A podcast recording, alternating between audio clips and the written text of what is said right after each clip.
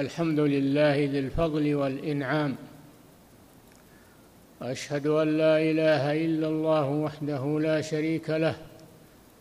خص شهر رمضان بالصيام والقيام. وأشهد أن محمدا عبده ورسوله. أفضل من صلى وصام. صلى الله عليه وعلى آله وأصحابه البررة الكرام سلم تسليما كثيرا. أما بعد أيها الناس اتقوا الله تعالى واعلموا أن مما يشرع ويتأكد في رمضان بعد الصيام قيام لياليه. قال صلى الله عليه وسلم شهر فرض الله عليكم صيامه وسننت لكم قيامه. وقال صلى الله عليه وسلم من قام رمضان إيمانا واحتسابا غفر له ما تقدم من ذنبه. وقال صلى الله عليه وسلم من قام ليلة القدر إيمانا واحتسابا غفر له ما تقدم من ذنبه. وقال صلى الله عليه وسلم من قام مع الإمام حتى ينصرف كتب له قيام ليلة. ومعنى قوله صلى الله عليه وسلم قام رمضان إيمانا. واحتسابا ايمانا بمشروعية قيام شهر رمضان. يقوم مؤمنا ومصدقا بذلك.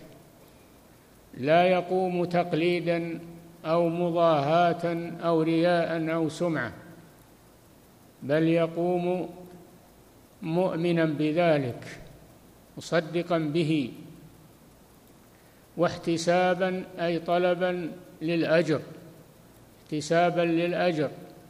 فمن جمع هاتين من جمع هذه الصفات الثلاث قيام رمضان ايمانا واحتسابا غفر له ما تقدم أي ما سق أي ما سلف في عمره أو في السنة من ذنبه. وذلك بالذنوب الصغائر فإنها تكفر بالأعمال الصالحة.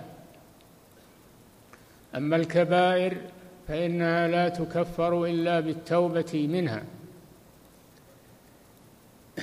قال تعالى إن تجتنبوا كبائر ما تنهون عنه نكفر عنكم سيئاتكم. وفي قوله صلى الله عليه وسلم من قام ليلة القدر. ليلة القدر هي ليلة واحدة من ليالي رمضان. أنزل الله فيها القرآن وفيها فضل عظيم. وهي خير من ألف شهر. أي العمل فيها خير من العمل في ألف شهر وذلك لفضلها وشرفها. وهذه الليلة لا شك ولا ريب أنها في رمضان لكن لا يعلم في أي ليلة من ليالي رمضان. ربما تكون في أوله ربما تكون في وسطه ربما تكون في آخره. أخفاها الله سبحانه من أجل أن يجتهد المسلم في قيام ليالي رمضان كلها من أولها إلى آخرها ليظفر بأمرين. الأمر الأول قيام رمضان الأمر الثاني قيام ليلة القدر فيحصل له الأجران أجر قيام رمضان وأجر قيام ليلة القدر. لأن الله يحب الخير لعباده. يحب لهم المغفرة يحب لهم الثواب. فهو يحب لهم أن يجتهدوا في ليالي رمضان احتسابا لثواب قيامها وطلبا لليلة القدر فيها. وفي قوله صلى الله عليه وسلم من قام مع الإمام حتى ينصرف. كتب له قيام ليلة. يعني إذا قام مع الإمام في كل الليالي من أول الشهر إلى آخره فإنه قد قام شهر رمضان حتى ينصرف الإمام ولا ينصرف قبله. وبناء على ذلك فالإمام عليه مسؤولية نحو من خلفه من جماعة المسجد فعليه أن يحتسب الأجر وأن يخلص النية لله عز وجل فيقوم بهم ليالي رمضان قياما يوافق سنة رسول الله صلى الله عليه وسلم. فإن الله فإن رسول الله صلى الله عليه وسلم قال من قام رمضان إيمانا واحتسابا ولم يحدد عدد الركعات وإنما هذا يرجع إلى نوعية الصلاة فإن كان يطيل القراءة ويطيل الركوع ويطيل السجود فإنه يقلل عدد الركعات ويطيل في الصلاة وإن كان يخفف الركعات فإنه يعني يخفف الصلاة تخفيفا لا يخل بها فإنه يزيد في عدد الركعات. والعلماء اختلفوا في عدد ركعات القيام في رمضان على أقوال كثيرة مما يدل على أن الأمر واسع ولكن الشأن في نوعية الصلاة بأن تكون صلاة معتدلة صلاة تامة القيام والركوع والسجود والخشوع لله عز وجل فيها الطمأنينة. هذا هو المطلوب. فلو صلى ثلاثا وعشرين أو صلى أربعين أو صلى ستا وثلاثين أو صلى عشر ركعات بخمس تسليمات فكل ذلك موافق للسنة. لكن الشان في نوعية الصلاة لا في عدد الركعات فقط لأن بعض الأئمة يسردها في دقائق يسرد عشر ركعات في دقائق محصورة لا يخشع فيها ولا يطمئن ولا يمكن من خلفه من الإتيان بالأذكار الواردة في الركوع والسجود لا يسمعهم الآيات على الوجه المطلوب من السرعة. هذا إخلال بالصلاة هذا إخلال بالصلاة ونقص في ميزانها. فعلى الإمام وفقه الله أن يعتدل في صلاته. وفي قراءته وفي قيامه وركوعه وسجوده لأنه في عبادة ليس في سجن ليس في حبس وإنما هو في عبادة. وطاعة لله يقوم بين يدي الله يناجي ربه عز وجل يؤم المسلمين من خلفه فعليه أن يحتسب الأجر والثواب.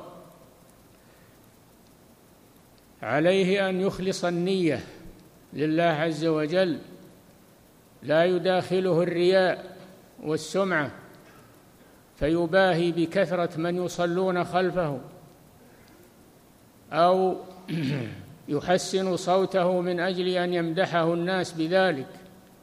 عليه أن يخلص النية لله فإن الله لا يقبل من الأعمال إلا ما كان خالصا لوجهه وصوابا على سنة رسوله صلى الله عليه وسلم. وقراءة القرآن على ثلاثة أنواع. النوع الأول القراءة المرتلة المجودة وهذه تأخذ من الإنسان وقتا طويلا تشق عليه وتشق على من خلفه. النوع الثاني قراءة الهذ والهذرمة التي يسقط معها بعض الحروف من السرعة ولا يستفيد القارئ ولا المستمع منها وهذه لا تجوز. النوع الثالث القراءة المتوسطة بين التمطيط والتمديد والتكرار وبين الهذ والهذرمة وهي ما تسمى قراءة الحدر وهي التي وهي الموجودة في المصاحف المرتلة. فإن المصاحف المرتلة أغلبها على قراءة الحدر القراءة المتوسطة التي لا لا تشق على القارئ ولا يمل منها السامع. فعلى الإمام أن يختار هذا النوع. من القراءة أن يقرأ بقراءة الحدر التي يراعي فيها أحكام التجويد ويراعي فيها آداب القراءة ولا يشق على نفسه ولا يشق على من خلفه. وأما عدد الركعات فكما قلنا لا ينبغي أن تقل عن عشر ركعات بخمس تسليمات يسلم من كل ركعتين. لقوله صلى الله عليه وسلم صلاة الليل مثنى مثنى أي يسلم من كل ركعتين ولا يسرد عدد الركعات بتسليم واحد. هذا خلاف السنة. وصلاة التراويح مثنى مثنى لأنها من صلاة الليل.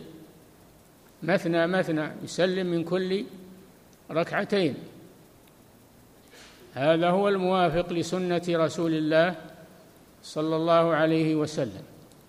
ولا تقل قراءته كمية القراءة في عشر ركعات لا تقل عن خمس أوراق في كل ركعة وجه حتى يتمكن من ختم القرآن في آخر الشهر مع ما يأتي من التهجد في العشر الأواخر يضيف هذا إلى ما يقرأه في صلاة التهجد في العشر الأواخر فيتمكن من ختم القرآن ولا يشق على على من خلفه. لأن الإمام مؤتمن كما قال النبي صلى الله عليه وسلم الإمام ضامن. الإمام ضامن والمؤذن مؤتمن. فالإمام ضامن لصلاة من خلفه. إن أتمها صار له الأجر ولمن خلفه وإن أخل بها صار عليه الإثم والأجر لمن خلفه. قال صلى الله عليه وسلم يصلون لكم فإن أتموا فلكم ولهم يعني الأجر لكم ولهم. وإلا يعني إن لم يتموا فلكم وعليهم لكم الأجر وعليهم الإثم. فعلى الإمام وإنما سمي إماما لأنه قدوة يقتدي به المأمومون. فعليه أن يكون قدوة حسنة في صلاته في قراءته في ركوعه وسجوده وخشوعه وطمأنينته. هكذا تكون الصلاة. يا عباد الله فلا يتلاعب بها لا يتلاعب فيها بحسب رغبات الأئمة. كل له رغبة كل له اجتهاد كل لا. المطلوب أن الأئمة يكونون على وتيرة واحدة. موافقين لسنة رسول الله صلى الله عليه وسلم يحسنون صلاتهم ويتقنونها ويخففون على المأمومين. كما قال صلى الله عليه وسلم أيكم أما الناس فليخفف فإن فيهم الكبير والمريض وذا الحاجة. فإذا صلى لنفسه فليطول ما شاء. فالإمام مسؤول وهو مؤتمن على الصلاة وسيسأله الله عز وجل عن هذه الأمانة. بعض الأئمة يراوغ يراوغ في أيام رمضان عن صلاة التراويح والتهجد يذهب هنا وهنا يذهب للعمرة يذهب يقول أنا سأذهب للعمرة. يا أخي أنت إمام أنت موكول إليك إمامة هذا المسجد وأنت أم بالناس محمل لأمانة أنت مؤتمن فعليك أن تتقي الله في أمانتك. وأن تبقى في مسجدك وأن تصلي بجماعتك أفضل لك من العمرة لأن العمرة مستحبة. وأما الإمامة فأنت قد تحملتها فصارت واجبة في ذمتك فكيف تتركها وتذهب إلى إلى العمرة؟ بعض الأئمة تختلف صلاته في بعض الليالي يطيل وفي بعضها يخفف في بعضها لا يحضر. هذا تلاعب. فيجب على الإمام أن يتقي الله وأن يؤدي الأمانة التي في ذمته. وإذا كان إذا كان لا يستطيع الإمامة أو لا يريدها فليتركها لغيره. ولا يتحملها ثم يضيعها. إذا كان ليس عنده رغبة في الإمامة واستعداد للقيام بها على الوجه المطلوب فليتركها ويلتمس غيره ممن يقوم بها على الوجه المطلوب. هذا ما يتأكد على الأئمة وفقهم الله في هذا الشهر لأنه شهر عظيم موسم كريم فلا يفوت الإمام على نفسه ولا يفوت على من خلفه هذا الفضل العظيم بسبب تساهله بسبب كسله بسبب ملله. يحتسب الأجر والثواب. يصبر على ذلك والله جل وعلا لا يضيع أجر المحسنين. وأهم شيء نوعية القراءة لأن بعض بعض الأئمة يشق على نفسه بمتابعة التجويد وأحكام التجويد والمدود والغنه وإلى آخره فيشق على نفسه ويشق على من خلفه. فهذا قد قد بالغ مبالغة شقت عليه ولا يستطيع التكميل. فهو كالمنبت قال صلى الله عليه وسلم كالمنبت لا ظهرا أبقى ولا أرضا قطع فينقطع في أثناء الطريق. ويمل من الإمامة ويتستثقلها بسبب أنه أثقل على نفسه. ولو أنه وازن الأمور ووازن القراءة والصلاة بين الليالي واطمأن فيها استراح وأراح وأدى الواجب عليه. أعوذ بالله من الشيطان الرجيم.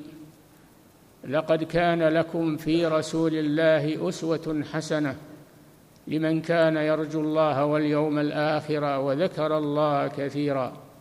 بارك الله لي ولكم في القرآن العظيم ونفعنا بما فيه من البيان والذكر الحكيم.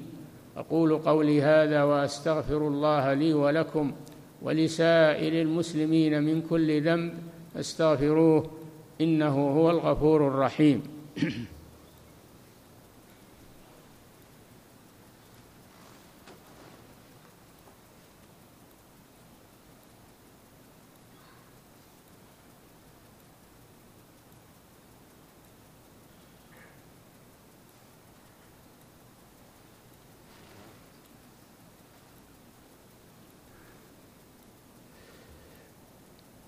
الحمد لله على فضله وإحسانه واشكره على توفيقه وامتنانه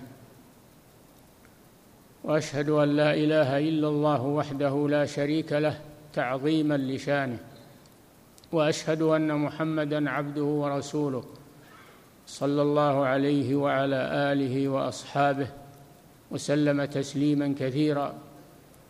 أما بعد أيها الناس اتقوا الله واستدركوا وقتكم قبل فواته. استدركوا شهر رمضان قبل انقضائه. إنه ينبغي للمأمومين ولجماعة المسجد أن يحرصوا على حضور صلاة التراويح مع الإمام من بدايتها إلى نهايتها من أول الشهر إلى آخره. وأن لا ينشغلوا عنها بالقيل والقال والمجالس التي لا خير فيها أو حتى لو كان فيها خير فإن صلاة التراويح أهم منها وأفضل.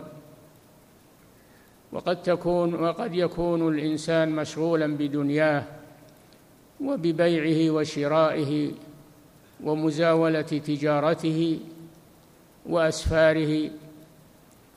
ألا يجعل شهر رمضان خاصا يتفرغ فيه لعبادة الله عز وجل ويترك الأشغال لبقية السنة.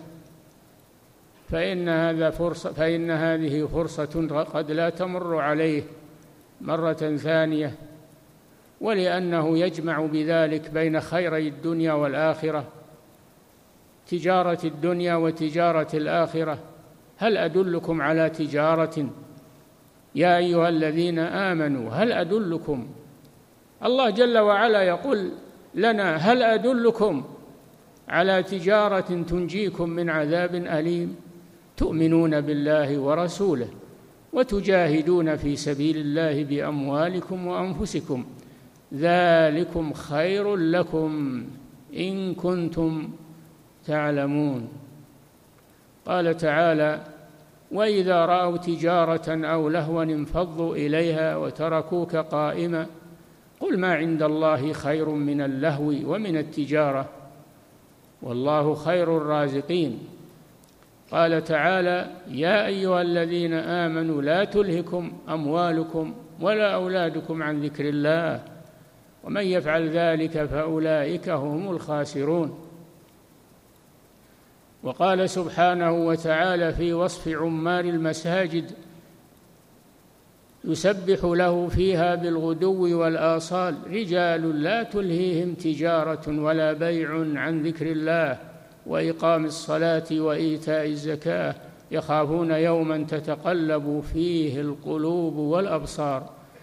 ليجزيهم الله أحسن ما عملوا ويزيدهم من فضله. والله يرزق من يشاء بغير حساب. الرزق بيد الله عز وجل ومن يتق الله يجعل له مخرجا ويرزقه من حيث لا يحتسب. صلاة التراويح يا أخي ما تأخذ منك وقتا طويلا تحصل على هذا الأجر العظيم ثم تذهب إلى أعمالك يبارك الله لك فيها. فاتقوا الله عباد الله ولا تضيعوا أوقاتكم. إما باللهو واللعب والغفلة وإما بطلب الدنيا والإعراض عن الآخرة. اتقوا الله في أنفسكم وبادروا أوقاتكم قبل فواتها فاغتنموا أعماركم قبل انقضائها. واعلموا أن خير الحديث كتاب الله وخير الهدي هدي محمد صلى الله عليه وسلم. وشر الأمور محدثاتها وكل بدعة ضلالة. وعليكم بالجماعة فإن يد الله على الجماعة ومن شذ شذ في النار. إن الله وملائكته يصلون على النبي يا أيها الذين آمنوا صلوا عليه وسلموا تسليما. اللهم صل وسلم على عبدك ورسولك نبينا محمد وارض اللهم عن خلفائه الراشدين الأئمة المهديين أبي بكر وعمر وعثمان وعلي وعن الصحابة أجمعين وعن التابعين ومن تبعهم بإحسان إلى يوم الدين. اللهم أعز الإسلام والمسلمين وأذل الشرك والمشركين ودمر أعداء الدين واجعل هذا البلد آمنا مستقرا وسائر بلاد المسلمين عامة يا رب العالمين. اللهم أصلح ولاة أمورنا. اللهم اجعلهم هداة مهتدين غير ضالين ولا مضلين. اللهم أصلح بطانتهم وأبعد عنهم بطانة السوء والمفسدين. اللهم أصلح ولاة أمور المسلمين في كل مكان يا رب العالمين. اللهم دمر أعداءك أعداء الدين من اليهود والنصارى وسائر الكفرة والمشركين والمنافقين. اللهم من أراد الإسلام والمسلمين بسوء فأشغله بنفسه واردد كيده في نحره واجعل تدميره في تدبيره. إنك على كل شيء قدير.